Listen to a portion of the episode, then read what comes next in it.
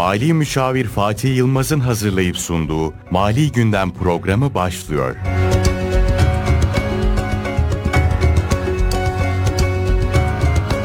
...91.8 Radyo Radar dinleyicileri ve Kayseri Radar takipçileri herkese merhaba.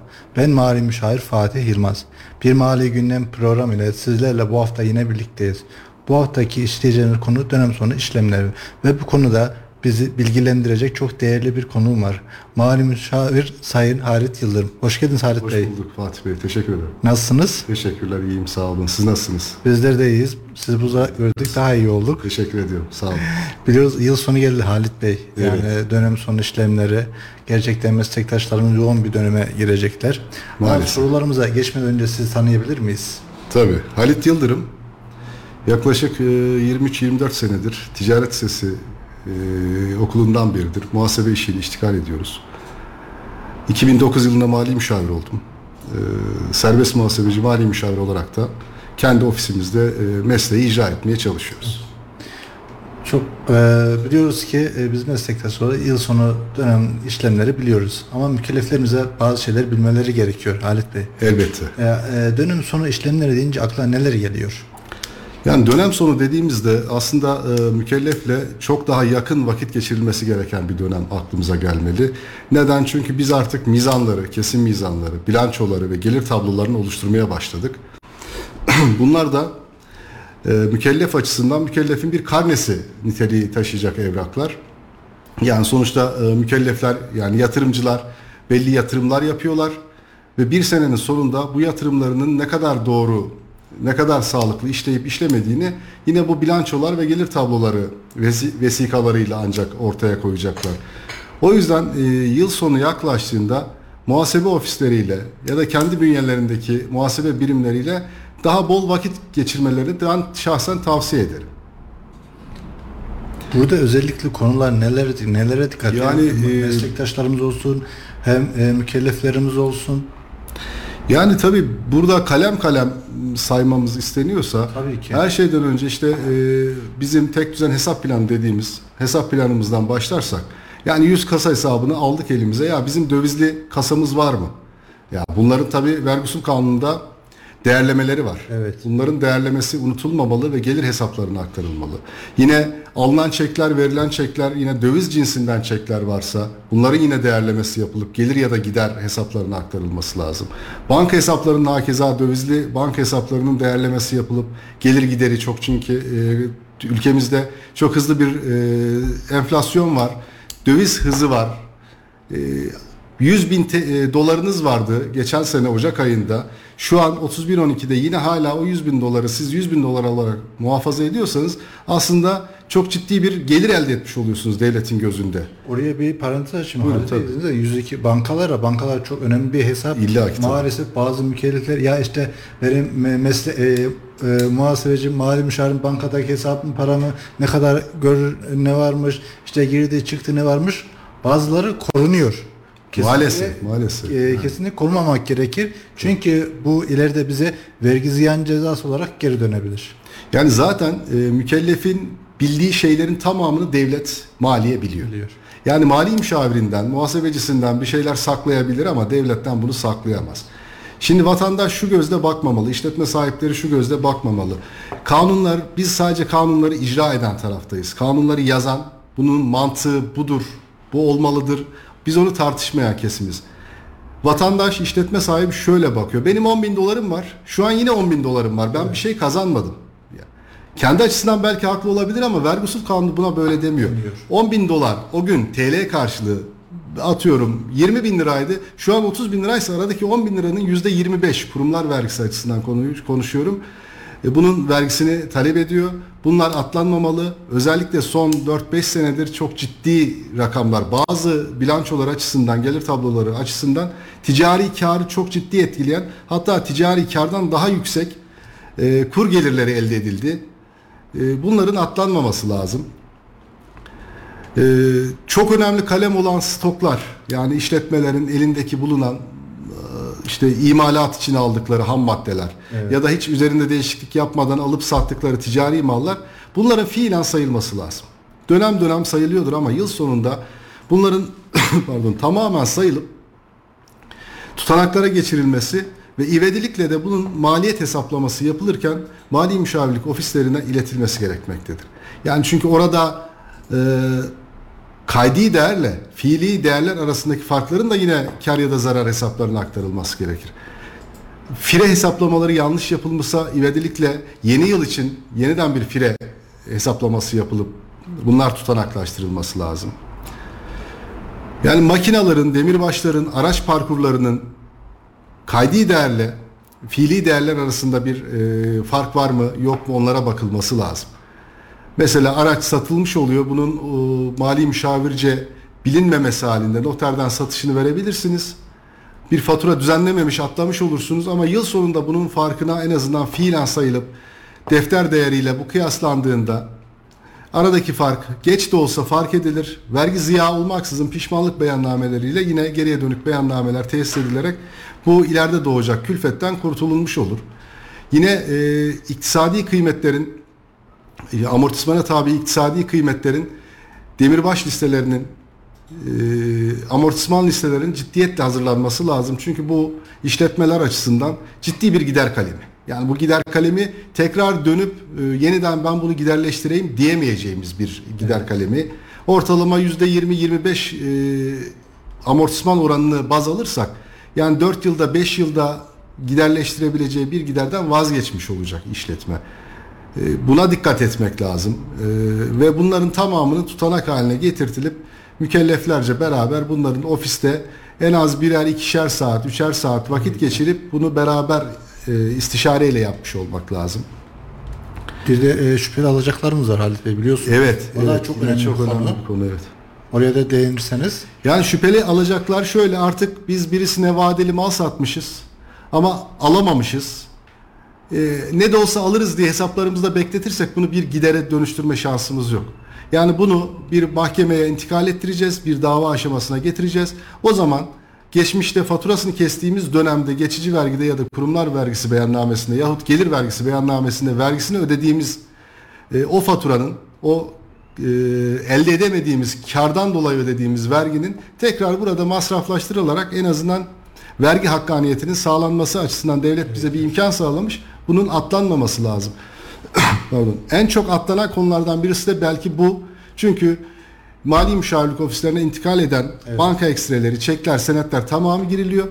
Bu konuyla ilgili herhangi bir e, işlem yapılmamışsa sadece cari alacak olarak bekliyor.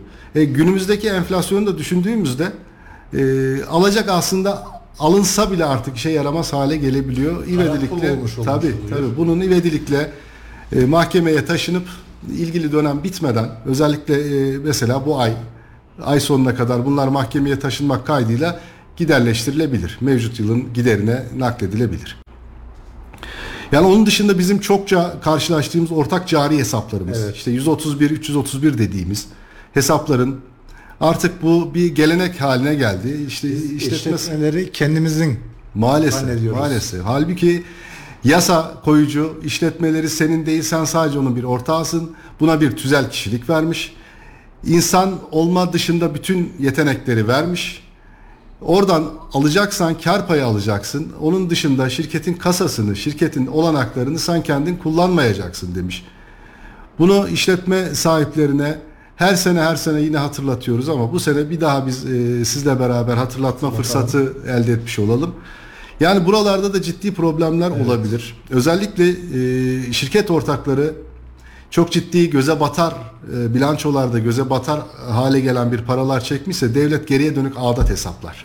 Yani fatura düzenlemek tabii, zorunda kalırız. Fatura düzenlemek zorunda kalırız. ödemek zorunda kalırız. Tabii tabii yani bu önemli bir şey.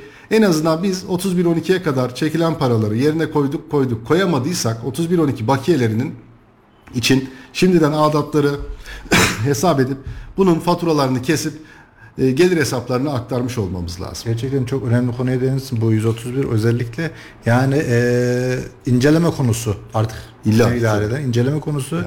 yani radara takılıyor. Radara takılıyor. Şirket ortakları şirkete borçlu olamazlar.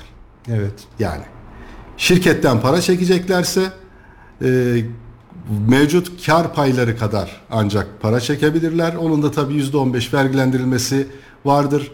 Bu vergilendirmeden kaçarken ileride daha ciddi yaptırımlara da maruz kalmamak için bu hatırlatmayı yaptınız. Teşekkür ederim.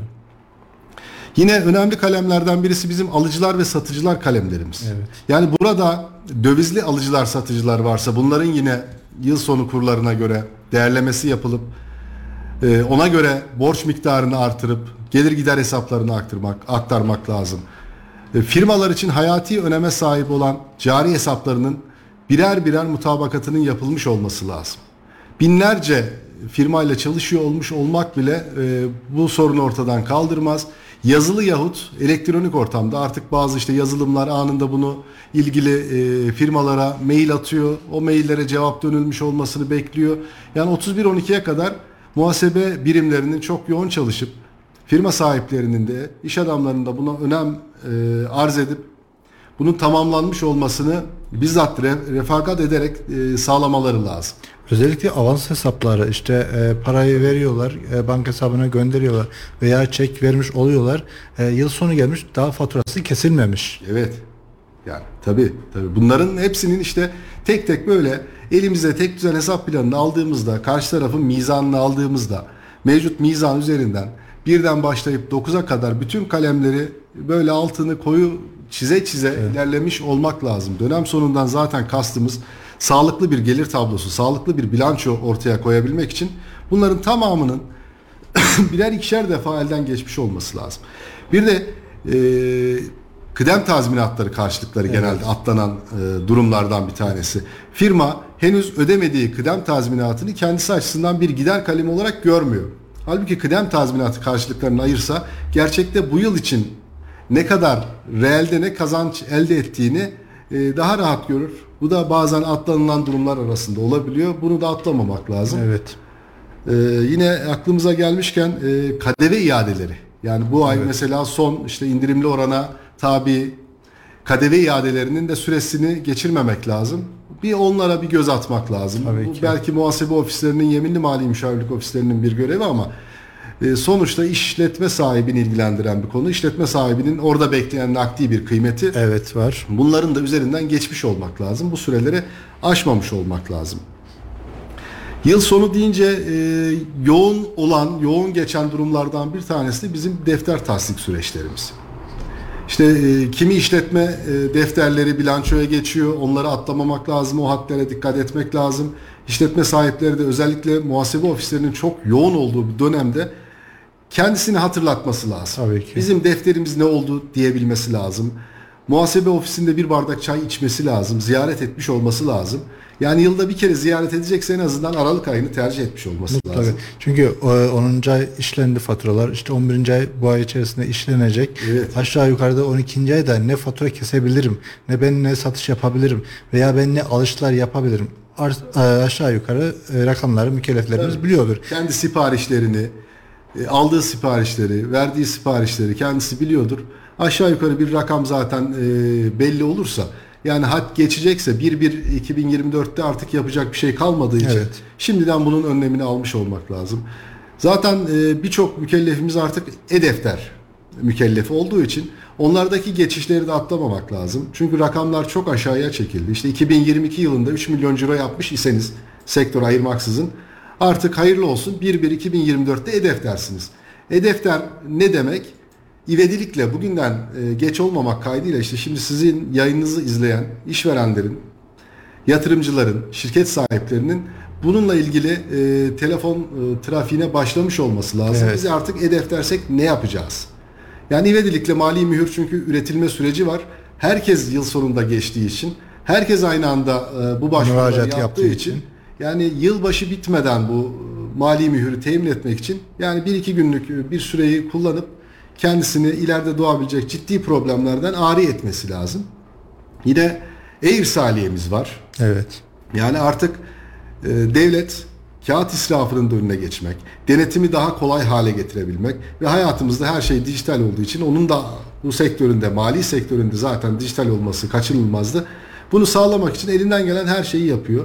Çemberi her sene daha fazla daraltıyor. Ve bu çemberden kaçamayacağımıza göre bir an evvel bu çembere dahil olup kendimizi, personellerimizi, e-defter, e-fatura, e-irsaliye süreçlerini hazırlamamız, gerekli eğitimleri alıp bir an evvel bu kulvarda koşuyor olmamız lazım. Fatih Bey. Yani burada e, yine yıl sonunda atlanmaması gereken şeylerden birisi de yenileme fonlarını bazen Evet. e, ihmal edebilmiş oluyoruz. Yani arkadaşlar özellikle meslektaşlarımız işte 3 yılı artık bu yılla beraber tamamlayan yenileme fonlarını artık gelir hesaplarına aktarmaya e, başlayabilirler. Unutulabiliyor. işler yoğun. Herkesin bilançosunu, herkesin gelir tablosunu aynı anda, aynı dönemde yapmaya çalışıyoruz. Bu yoğunluk içerisinde de bu hatırlatmayı yapmış olalım acizane. Ee, güzel bir konuya değindiniz. Buradan bir parantez açmak istiyorum. Halit Bey son 2 veya 3 yıl pandemiden sonra başlayan dönemde de ev satışlarında olsun, araç satışlarında olsun astronomik rakamlar oluştu. Evet maalesef. Ee, bize kayıt deftere girdiğimiz e, 60 liralık 60 bin liralık e, bir araç 500 bin lira hatta 1 milyona kadar çıktı. Buradan aşırı derecede karlar doğdu. Ve biz Enflasyonist bir kar doğdu. Kaydi değerle şimdiki satış değeri arasında da belki o emlakın etmeyeceği kadar bir Evet. kar yüzdesi oluşmuş oldu. Bunları atlamamak lazım. Yani bunları en azından e, yenilenecekse yenileme fonunda takip etmiş olmak e, çok ciddi bir avantaj. Kesinlikle. Yani hemen ben bunu gelirleştireyim ve ben e, işte kurumlar vergisinde bunu ödeyeyim yerine devletin verdiği güzel bir imkan 3 yıl, Evet. yıl içerisinde Hak sattığın araç ya da işte e, taşınmazı sen bu fonda bekletip gerisine yenisini alıp bunu amortismanla itfa edebilirsin. Ya da 3 yıl beklettikten sonra bunu vergilendirebilirsin diye güzel bir avantaj sağlamışken bunu atlamamak lazım. Kesinlikle ya. Hatırlatmanız için. Yine enflasyon demişken şirket sermayelerimiz çok Evet. gerilerde kaldı. Yani bu 3 sene önce 1 milyona e, sermaye tescil ettirdiğimiz şirketlerin şu an 1 milyon 1 milyona bir belki aracı var. Yani bunun onlarca araç, onlarca ticari araç, onlarca emtia, on- onlarca makine parkuru dediğimizde sermaye artık erimiş, kaybolmuş. Erimiş, kaybolmuş. En azından 31-12'ye kadar özellikle e, şirket sahiplerinin yine mali müşavirlik ofislerini ziyaret edip sermayelerini 31-12'ye kadar artırmaları lazım. Çünkü 31-12'de oluşacak e, bizanda ve oluşacak bilançoda bu artık gözükecek.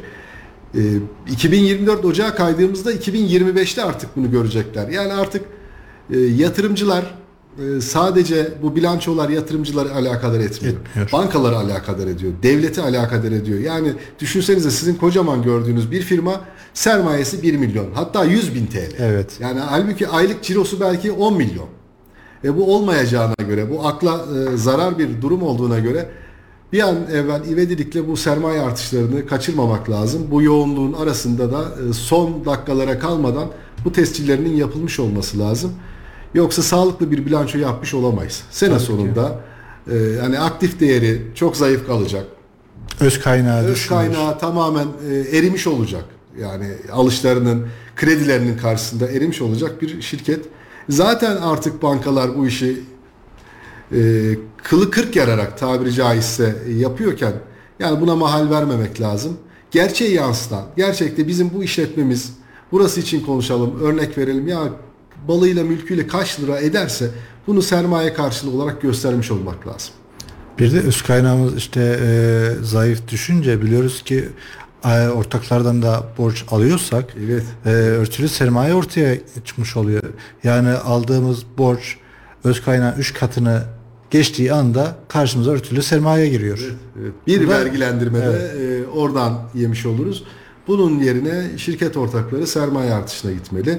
İç kaynaklardan olabilir, dağıtılmayan karlardan olabilir, e, stok aflarından olabilir ya da gerçekten yani fiilen e, koyularak Evet. bu işletme sermayelerinin sağlanmış olması ve bunun 31-12'ye kadar da bunun ivedilikle yapılmış olması ricamızdır. E, çok önemli bir kalemdir. Atlanmaması Kesinlikle. için e, ısrarla üstünü çizerek söylüyorum. Size biliyorsunuz Halit Bey işte nakit sermaye artışı yaptığımızda da onu değerlemeye yıl sonunda tutuyoruz Evet. ve ondan da indirim kazanıyoruz. 5 Aynen. yıl boyunca kumlar vergisinden de avantajımız olmuş oluyor. Yani aslında kurallara uyarsak, yani realiteyi yaşarsak, hani eskisi gibi değil. Yani realiteyi yaşarsak devlet gerçekten e, gerçeği görebilmek adına birçok indirim, birçok avantaj e, sağlıyor zaten. Bunları da atlamamış oluruz. Ya biz küçük kalalım, küçük gözükelim ama büyük oynayalım artık çok Olmuyor, uygulanabilecek olmuyor bir ya, durum olmuyor. değil. O yüzden bir an evvel bilançolarımıza zaten artık vergi kültürü oturmaya başladı. Oturması da lazım. E, bu vergi kültürünü yaşatabilmek adına da herkes e, 100 TL'lik kazancının kendisine e, nispeten ne düşüyorsa vergisi bunu ödemeye çalışmalı. Başka zaten yolu da kalmış değil. Her şey elektronik ortamda. Daha siz faturayı kestiniz. Fatura Evet. size düşmeden önce GİB'in sistemi yani maliyenin sistemine düşüyor. Sonra siz görebiliyorsunuz faturayı. Yani sizin yaptığınız her işlemden maliyenin zaten haberi var. E bankalar, banka ekstreleri zaten oraya entegre. Sizin hesaplarınızdaki bütün hareketlerden sizden önce e, maliyenin haberi olmuş oluyor.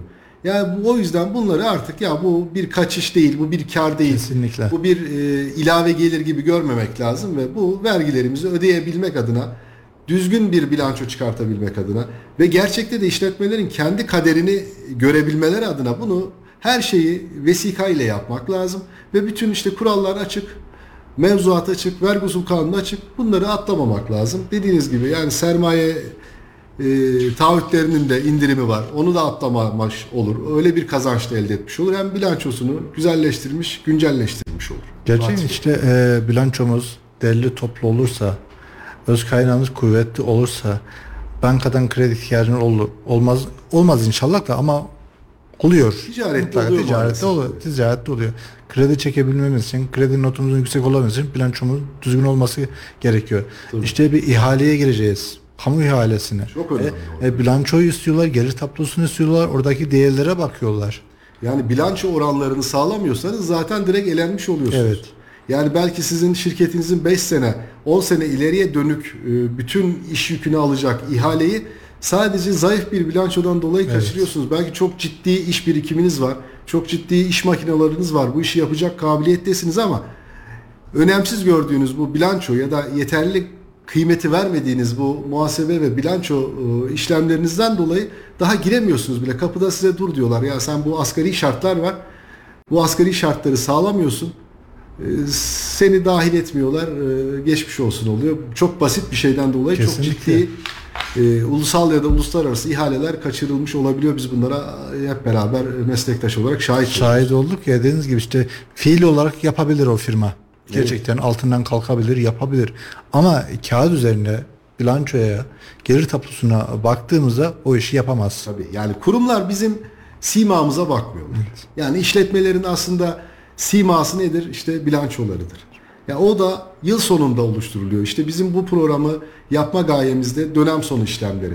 Dönem sonu işlemleri ne kadar sağlıklı yürür, ne kadar hızlı bir şekilde çek edilir, öneriler, mali müşavirlerince verilecek öneriler ne kadar hızlı yerine getirilirse e, sağlıklı bir bilanço olur. Yani sağlıklı bir bilançoyla da bankadan kredi alırsınız, Evet. işinizi büyütebilirsiniz, ihalelere katılırsınız. Yani devlet nezdinde bir de üçüncü paydaşımız olan devlet var. Yani bütün bu işlemlerin bir de gizli ortağı. Kesinlikle. Ben şu an kurumlar açısından işte yüzde 25 sana ortağım diyor. Evet. Yani sen çalışırsın, çabalarsın. Amenna. Sana kolay gelsin. Ben yüzde 25'imi bilirim diyor. Ve bu 25'imde bir e, benim hakkıma bir halal getirmişsen bunun da hesabını senden sorarım Sorarım diyor. diyor. Yani bunu sorar. Devlet e, kudretlidir. Bu soruya muhatap olmamak adına da e, işverenlerin, işletme sahiplerinin bu bilançolara, dönem sonu işlemlerine çok ciddi önem vermiş olmaları lazım. Sizler sağ olun her sene e, dönem sonu işlemlerini Evet. işliyorsunuz. Yani her sene tekrar tekrar bu hatırlatmalar yapılıyor. Yani bu kadar önemli olmasa her sene bu tekrarı yapılacak bir konu değildir. Bir sefer söylenir geçer ama bu gerçekten e, yıl sonuna bile bırakılmadan Mutlaka. dönem dönem geçici vergi dönemlerinde olsun. Yani en azından maliyetlerin ortaya çıktığı dönemlerde olsun. Hadi onlar bir şekilde geçicidir, yapılmamıştır, bu zamana gelinmiştir ama işte bugünden itibaren bunların ivedilikle yapılmış olması lazım. Yani bunları atlarsak bir ihaleye girebilmek için 2025'i beklemiş olması Beklemek lazım. gerekiyor. O kabiliyetteki bir firma yeteri kadar önem vermediği bilançosundan dolayı 2025'e kadar istediği ihalelere giremeyecektir. Daha vasat, daha küçük bireysel işler yapmak zorunda kalacaktır. Bunun tekrar düzeltme şansı, bunun tekrar bir ikrarı söz konusu değildir. Maalesef. İsterseniz bir ara verelim Halit Bey. Ee, nasıl dersiniz? e, reklam arasından sonra devam edelim. Peki. Eğer bizim takipçilerimize e, bununla ilgili sorular varsa bize yönelsinler. Reklam, reklamdan sonra cevaplayalım. Peki. Evet 91.8 Radyo Radar dinleyicileri kısa aradan sonra tekrar buradayız. Yayın tekrarı.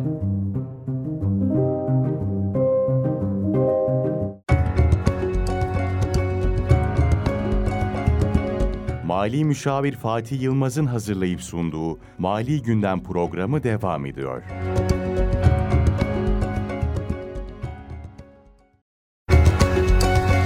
...91.8 Radyo Radar dinleyicileri ve Kayseri Radar takipçileri. Kaldığımız yerden devam ediyoruz.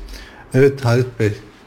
Ee, sırasıyla e, bir de ihracatçılar var. İşte ihracat ettiğimizde o dövizin Evet. yurt içine getirilmesi gerekiyor. TL'ye dönüştürülmesi gerekiyor. Bunda neler söyleyeceksiniz? O da yine önemli bir konu. Ee, Artık biz ihracat kentiyiz Kayseri için. Birçok firmamız ihracat yapıyor. İhracatı yapınca e, bu işlem bitmiş olmuyor devlet açısından. Türk parasını koruma hakkındaki kanun kapsamında ihracat bedelinin 180 gün içerisinde yurda getirilmesi gerekmekte. Getirilen bedelin de %40'ının TL'ye çevrilmesi zorunluluğu var. Ya bunlar atlanmamalı. Bunları en azından 2023 yılında ne kadarı tamamlandı? Ne kadarını ek süre talep etmemiz gerekiyorsa 90 günlük bir ek süremiz var. En azından idari para cezalarına muhatap olmamak adına bir an evvel e, 31-12'ye kadar ek süre başvurularımızı yapmış olmamız lazım. İhracat e, bedellerini yurda getirmiş olmak da dediğim gibi e, kafi gelmiyor devlet açısından. Bunun bir de TL'ye dönüşümü. Bununla ilgili DAP belgelerinin düzenlenip Evet. vergi dairelerine de intikal ettirilmiş olması gerekiyor. Sadece yapmış olmak da yetmiyor. Yani biraz evet külfetli, biraz e, insanı yoran bir e, hale geldi maalesef. İnşallah bunu ilerleyen süreçte daha esnek hale getirirler, kaldırırlar. Yani ihracatını zaten yapan vatandaş kendi alacağını peşinde almaya çalışıyor. Bunu TL'ye dönüştürüp dönüştürmemek artık kendi inisiyatifinde olsa sanki daha sağlıklı e, işler gibi bu süreç ama şu an biz dediğimiz gibi e, kanunları eleştirmek yerine uygulanmış olması, nasıl Kesinlikle. uygulayacağımızı Tabii ki. anlatmış olalım. Bu önemli bir konu. En azından e, getirilmişler için yıl sonuna kadar DAP belgelerini düzenleyip ilgili e, makamlara ulaştırmak lazım. Henüz getirilemeyen kısımlar için de ek süre talep ederek idari para cezalarından e, ari olmak lazım. E, hep vergi konularını konuştuk. Bir de e, personel Tabii, mevzuatımız SG var. e, Yani SGK SGK, tabii ve iş yasası konu. mevzuatımız firmaları çok yakından alakadar ediyor. 12 aylık bodroların yıl sonunda tamamının elden geçirilip hepsinin imzalanmış olmasına, ücret pusulalarının birer nüshasının personellere dağıtılmış olmasına e, dikkat etmek lazım. Bütün personellerimiz zaten artık maaşlarını bankadan alıyorlar. E, puantaj kayıtlarını yeniden çek etmek lazım. Çünkü bu artık e, üçüncü bir e, şahsı ilgilendiren, devlette bizim hukukumuzun dışında bir de personeli alakadar eden, e, alacak verecek davalarına dönüşen ve firmaları çok yoran bir hale geldiği için buna asgari değil hatta azami önem vermek lazım. İşte bütün fazla mesaileri e, işletmelerin bodrolara aktarmış olmasından emin olmuş olması lazım. İmzasız, e, ücretsiz izinler olmamış olması Kesinlikle. lazım. Fazla mesailerin e, personel tarafından yazılı olarak izinleri alınmış olması lazım. Çünkü ben fazla mesai yaptırmak istiyorsam personelimden de bununla ilgili yazılı bir e, talep almış olmam lazım. 270 saati geçmemesi lazım yıllık mesailer. Evet. Ve oraya dikkat etmemiz Onlara gerekiyor. dikkat etmiş olmak lazım. İleride iş müfettişlerinin ya da personelin hak davalarında bunlar çok ciddi şekilde işletme sahiplerini, işletmeleri yoracak konulardır. Yıllık izin konusu yine önemli bir konudur. Yıllık izin sürelerine göre personellerin yıllık izinlerini mümkün mertebe kullandırabilmek lazım ve bunları tamamını e, işletme cetvellerinde, yıllık e, izin cetvellerinde takip etmiş olmak lazım. Fazla mesaileri nasıl tutuyorsak, giriş saatlerini, çıkış saatlerini, elektronik ortam olsun, manuel bir kağıda not ediliyor olsun. Bunların Evet. ivedilikle e, yeniden Ocak ayından bu zamana kadarki süreçlerde e, telafisi varsa telafisini e, yapmak e, bir elden geçirmekte çok çok Gerekiyor. önem e, arz ediyor. İşte EYT gibi bir e, şu an e, yasamız mevcut devam ediyor.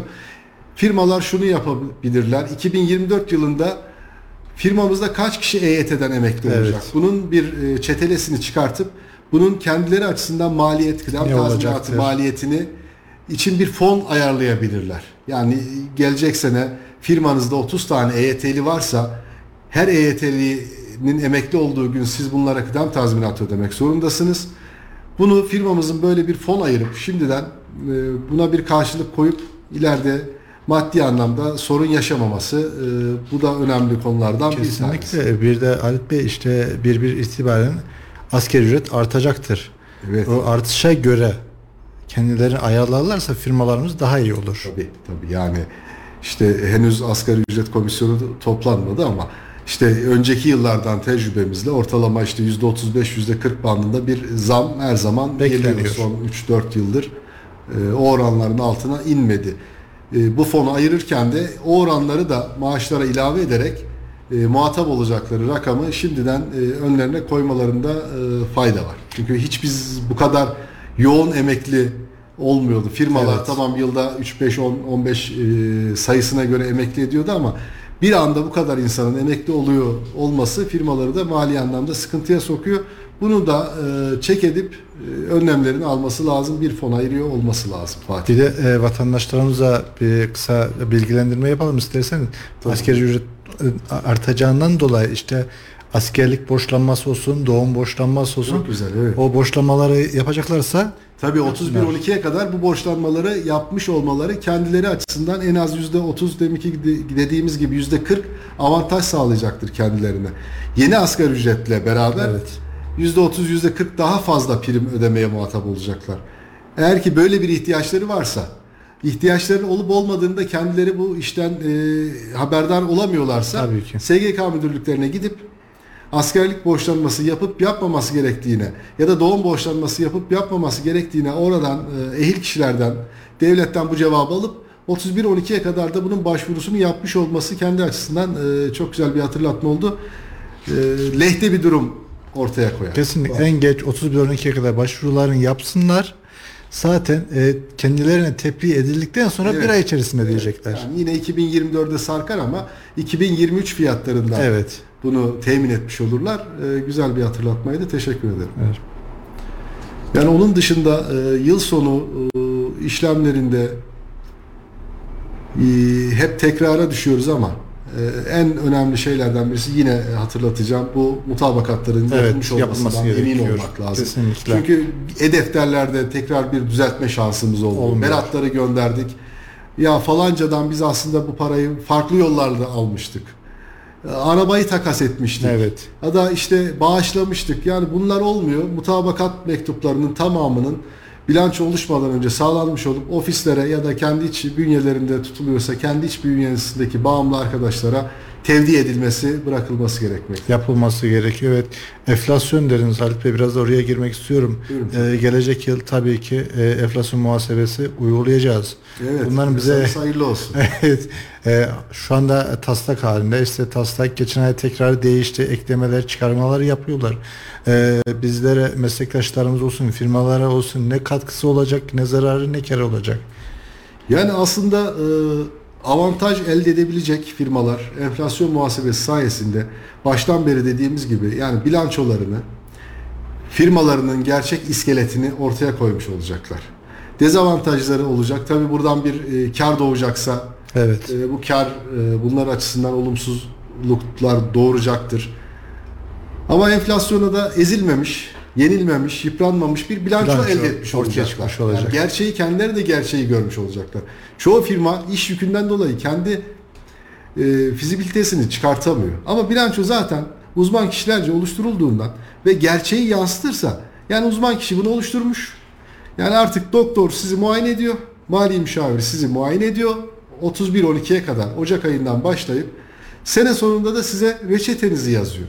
Yani bu siz hastalığınızı ne kadar sağlıklı anlatabilirseniz, ne Evet. kadar olduğu gibi aktarabilirseniz e, mali müşavir de sizin hastalığınız olan bu işte e, sıkıntılara doğru çözümü e, sunacaktır. Enflasyon muhasebesi için tabi ofislerde işte odamız sağ olsun e, seminerler düzenleyerek e, bizleri eğitmeye, bilgilendirmeye çalışıyor. Biz bu aldığımız doneleri e, müşterilere, mükelleflere izah etmeye çalışıyoruz. Tabii bunlar spesifik durumlar. Evet. E, birkaç seferde anlaşılabilecek mi Mutlaka. meseleler? Çünkü en son 2004'te uygulandı. Evet çok oldu. Çok yani bizim Ee, geceledik, sabahladık o dönemlerde. Ee, yaklaşık e, 20 yıldır, 19 yıldır uygulanmıyordu. Evet tabii yani. Bu işte bayram namazı gibi e, uygulandıkça anca hatırlanan bir durum olduğu için e, epey bir süre geçti. Mevzuatlar daha karmaşık hale geldi. E, bilançolar daha büyüdü. Firmalar işte o bahsettiğiniz tarihten bu zamana kadar çok çok daha gelişti.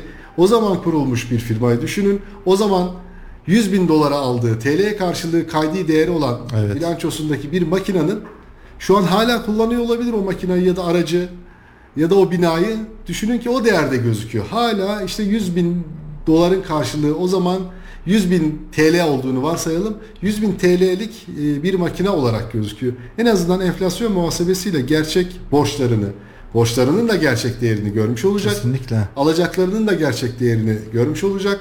Yani varlıklarının da kaynaklarının da gerçek değerini görmüş olacak.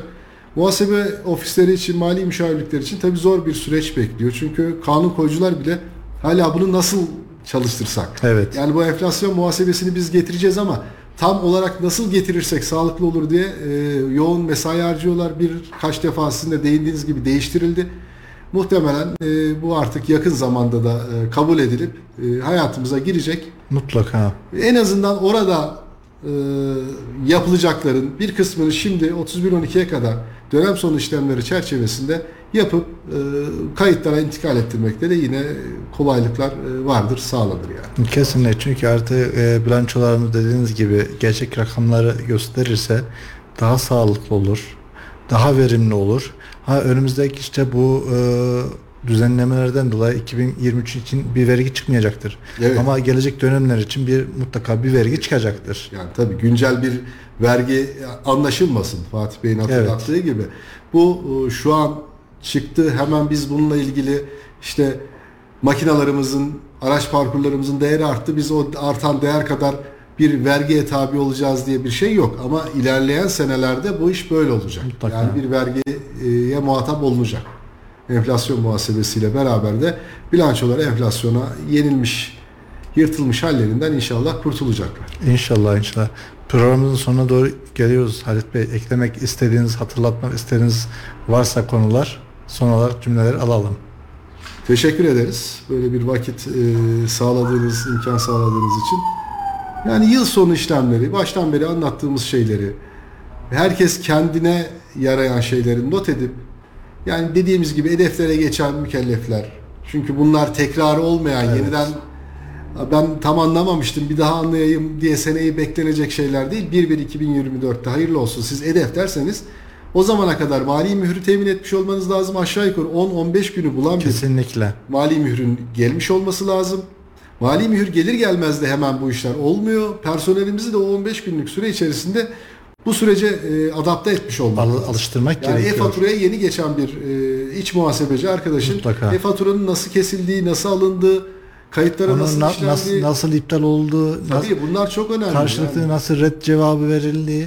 Yani en azından mali müşavirlik ofislerinden yarım sayfa, bir sayfa yazılı bir e, öneri, bir takip listesi e, rica edip alıp onun üzerinden de e, çünkü yıl sonunda mali müşavirlik ofisleri çok yoğun olduğu için ve bütün herkesin aynı anda geçtiği için herkes aradığında belki sağlıklı verilere ulaşılamaz ama işte bizler mali müşavirlik ofisleri yazılı bir e, ortak herkese anlatacak gibi bir e, talimatname yazarsak herkese bu talimatnameyi göndeririz. Gönderdiğimiz talimatnamenin dördüncü maddesinde senin sorunun cevabı var deyip 3 saniyelik bir görüşmeyle aslında Tabii e, durumdan kendimizi kurtarabiliriz gibi geliyor. Yani e-defterlerimizi atlamamak lazım. Bilançoya geçen defterlerimizi atlamamak lazım. Kesinlikle. Çünkü bunlar çok ciddi bir e, mesuliyet gerektiren durumlar. İşte aldığınız faturaları yok hükmüne getiriyor. Yani kestiğiniz faturaları kaydedemiyorsunuz. Ortada bir defter, Defter olmamış oluyor. Ve bunların hepsi vergi ziya cezasıyla muhatap olur. Çok ciddi kayıplarımız olur. O yüzden e, bu programı yani dikkatle dinleyip not aldılarsa kendileri açısından biz e, mutlu oluruz, seviniriz. Ben de e, verimli olduğuna inanıyorum. Gerçekten çok aydınlatıcı bilgiler verdiniz Teşekkür ederim. Teşekkür Sağ olun. ederiz. E, gerçekten e, Halit kardeşim diyeyim. Çocukluk ar- arkadaşım, lise arkadaşım, meslektaşım. Benim için çok değerli bir konuğumdu bugün de. E, verdiği bilgiler için çok teşekkür ederim. Biz teşekkür ederiz. Evet. Sağ olun. Sağ Evet. kalın. 91.8 Radyo Radar dinleyicileri haftaya farklı konularla, konuklarla görüşmek üzere. Hoşçakalın. Mali Müşavir Fatih Yılmaz'ın hazırlayıp sunduğu Mali Gündem programı sona erdi.